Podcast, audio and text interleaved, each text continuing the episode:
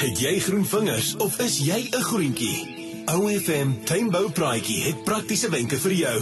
Goeiemôre, Christa Koetser hier, Pretty Gardens hier in Langehoven Park. Ja, ons kan al in die oggende sien dat die sonnetjie bietjie vroeër opkom en dat daar verandering in die weeromstandighede is en al klaar 'n bietjie warmer voel.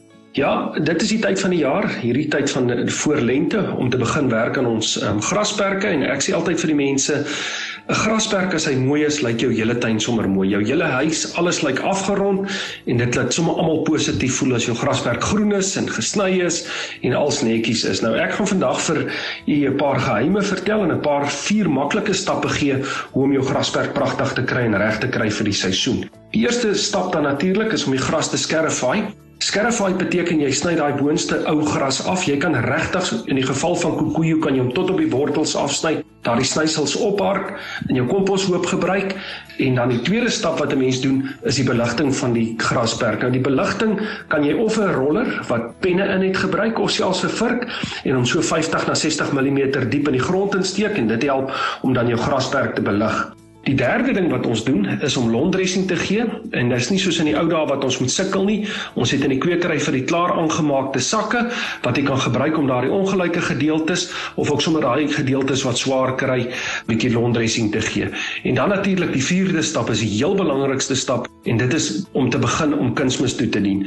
Nou my gunsteling produk en ons gebruik hom op die Vrystaat Rugby Stadion is natuurlik ook Wonder 713. Hierdie kunsmis is spesiaal ontwikkel vir grasperke en regtig binne 7 na 10 dae sal jy die verbetering in die, kan sien as jy hierdie Wander 7 en 3 op die grasperk toegedien het.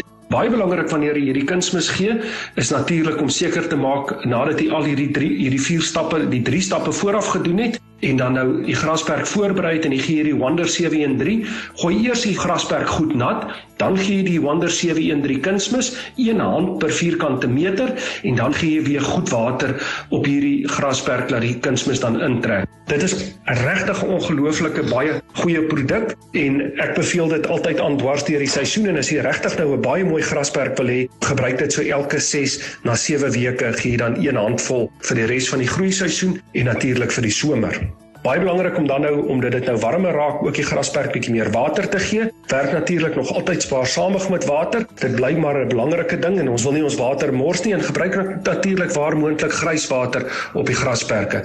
Lekker tuin maak en dis heerlik hierdie tyd van die jaar om in die tuin te werk. Groetnis. Luister weer na die OFM tuinbou praatjie aanlyn by ofm.co.za.